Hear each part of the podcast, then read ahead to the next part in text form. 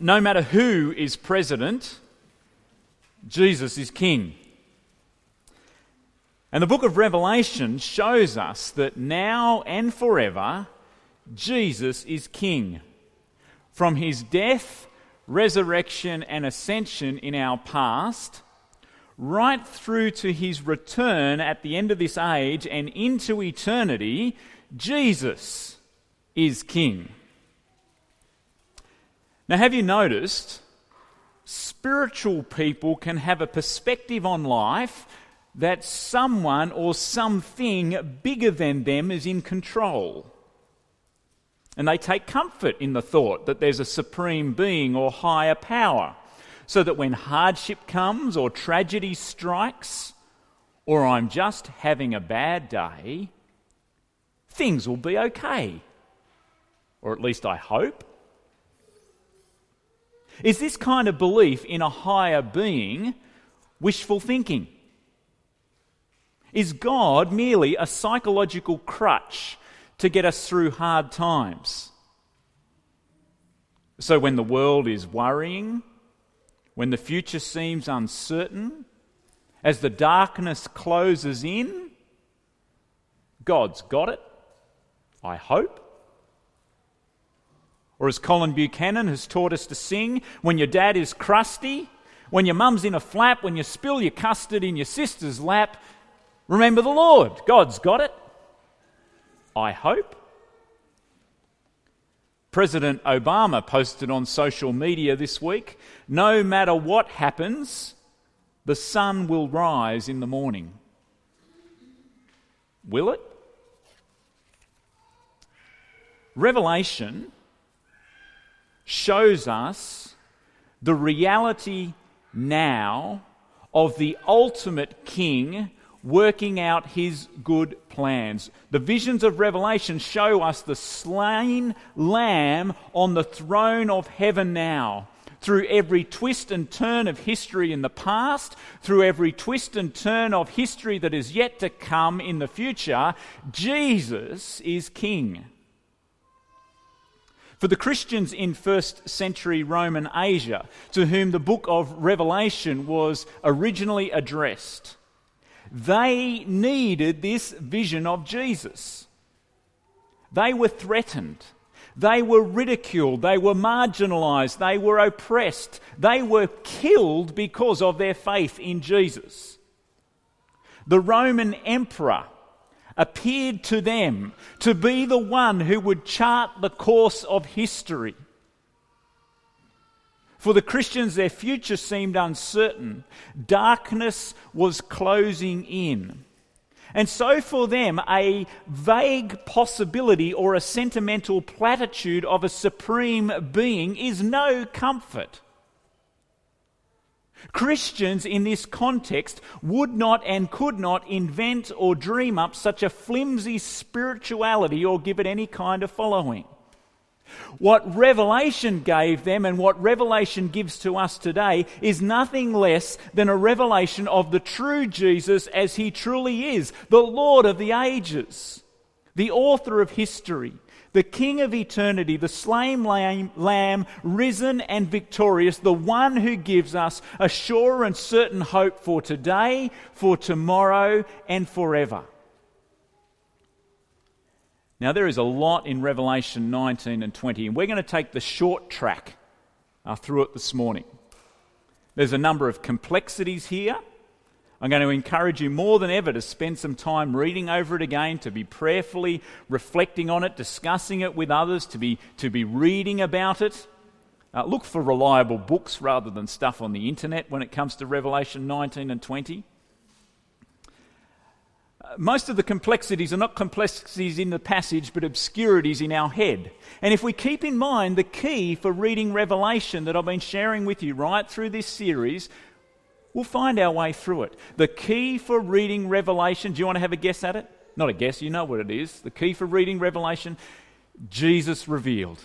On every page, in every chapter, in every verse, in every sentence, be asking, What does this reveal to me about Jesus? Revelation 1 1 sets us up for the whole of the book. This is the revelation of Jesus Christ which God gave so that we might know who Jesus as he truly is. Revelation is not an obscure book and a complex book about some weird timelines into the future. A warm pastoral letter given to equip and enable Christians now for trusting Jesus and persevering with him in the hard times now. It's to help us to understand who Jesus is. And so, with that key in mind, you'll be able to read Revelation 19 and 20 on your own and find a way through it. Together this morning, we're going to take the short track through these visions. And the short track shows us the eternal victory of Jesus. Revelation 19 is a vision of praise. The praise is for the reversal of the prosperity and security uh, that we came across in Revelation 18. We looked at it last Sunday prosperity and security that seemingly comes with being in bed with Babylon by being a world that is opposed to God is completely reversed, and true and lasting prosperity and security is with Jesus. Revelation uh, uh, chapter 19 reflects on that and praises God for that. You see the refrain there of hallelujah in verse 1, hallelujah, verse 3, hallelujah, verse 4, hallelujah Change to a different key. Verse 5, praise our Lord. Verse 6, hallelujah. And the one who prevails into eternity is Jesus and those who belong to him. Verse 7. Chapter 19, verse 7. Let us rejoice and be glad and give him glory, for the wedding lamb, or the wedding of the Lamb, Jesus, has come, and his bride has made herself ready. Fine linen, bright and clean, was given her to wear.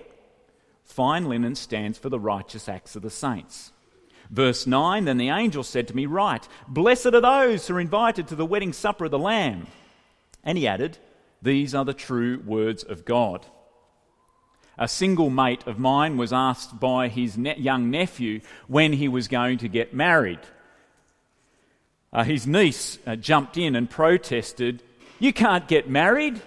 You can't wear a wedding dress. Well, he can, and he will, symbolically speaking. All who belong to Jesus get to be bride at the eternal wedding feast. We see in chapter 19 the eternal victory of Jesus in verses 11 to 21 is then captured by a different feast, a feast that is gruesome.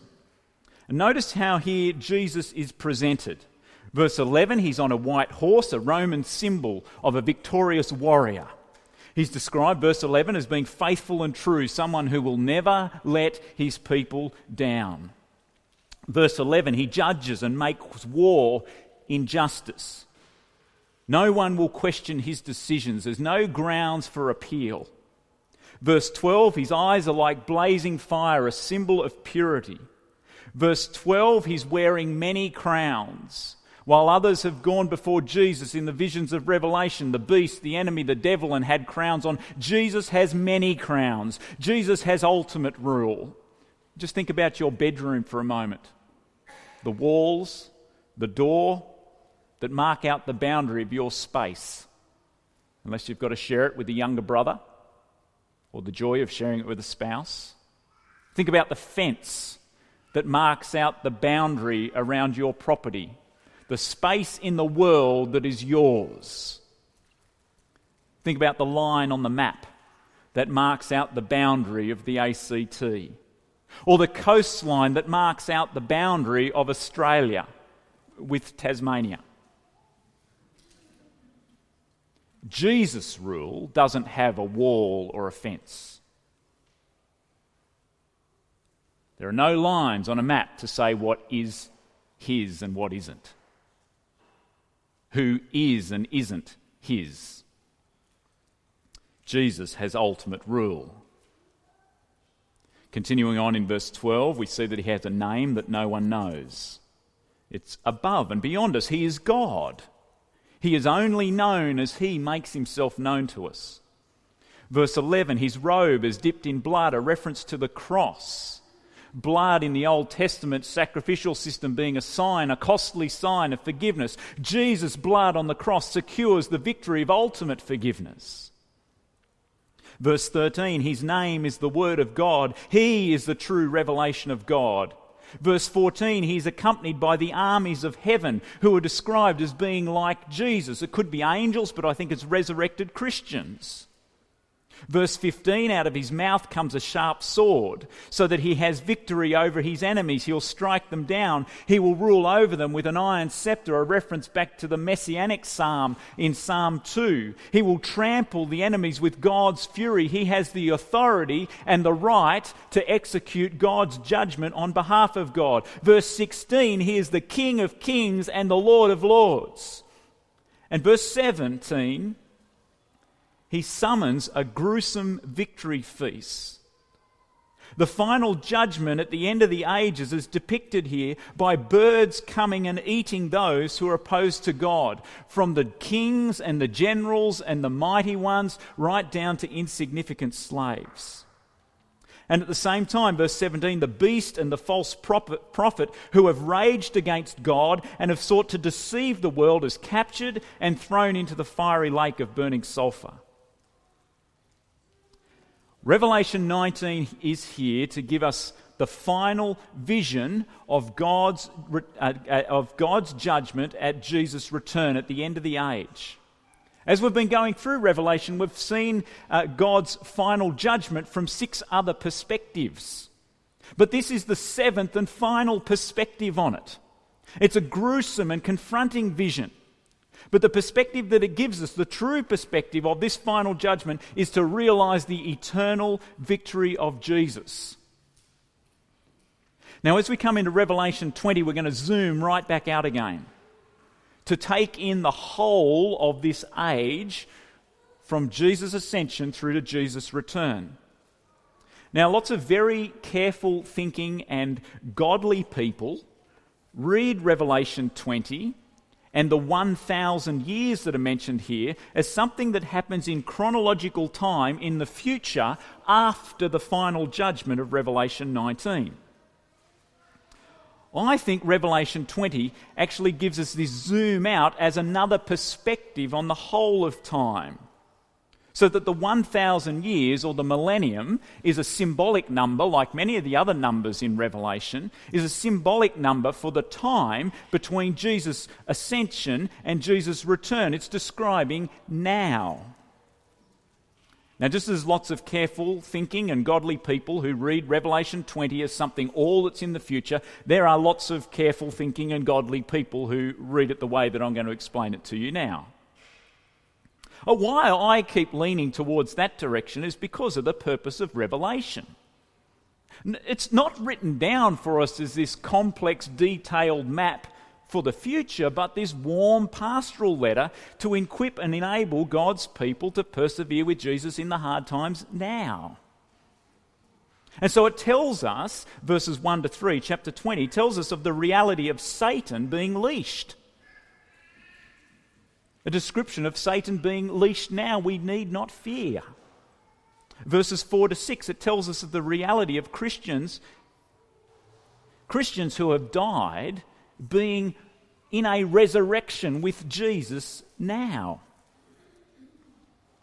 Verses 7 to 11, though, look to the future, to the final judgment when Satan is unleashed and he gathers his massive army, an army that can't be counted, verse 8. This massive, massive army that's built up for one last rage and bout against God. In verse 9, fire came down from heaven and devoured them. A non event. Verses 11 to 14 is, depicts a victory in a courtroom. When Jesus forms court and he opens the books, his books of judgment, victory is only for those who belong to Jesus chapter 20, verse 15.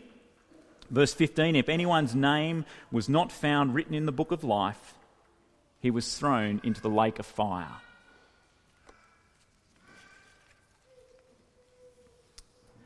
The visions of Revelation 19 and 20 the short track version, show us the eternal victory of Jesus and those who belong to him. It is comforting and it is confronting. It is comforting and it is confronting. And so our first response has got to be tears. Jesus' victory fills us with tears of grief for those who don't belong to him. Our first response has got to be tears. Our second response is about time. There is time for us to winsomely share the gospel with those who haven't yet turned to Jesus in repentance and faith. Before the darkness closes in of eternity in hell, there is time to be saved. The third response is Trump. Donald Trump is not the victorious king, nor is he the beast of Satan. Some Republican fanatics have adopted a well known hymn as a victory song. The trump shall resound and the Lord shall descend. Even so, it is well with my soul. One day, the trumpet of Jesus' return will resound. The whole world will see the reality of Jesus' reign. A reign that is just as real now, no matter who is president. Jesus is king. And because Jesus is the eternal king now, the fourth response is trust. Trust is a sure and certain confidence in the reign of Jesus. More than wishful thinking in a supreme being, more steady and secure than a psychological crutch to get us through hard times. It is a hope filled life of sticking with Jesus now and into eternity. so that we can sing with steady confidence and deep comfort. It is well. It is well with my soul. Though Satan should buffet, though trials should come. Let this blessed assurance control that Christ has regarded my helpless estate and have shed his own blood for my soul, whatever my lot. Thou hast taught me to say, It is well, it is well, it is well with my soul.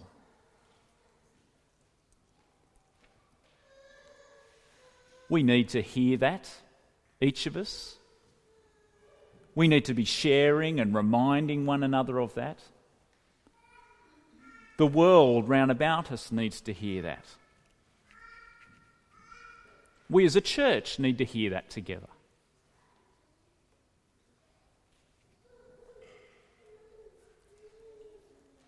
I need to keep preaching it to myself.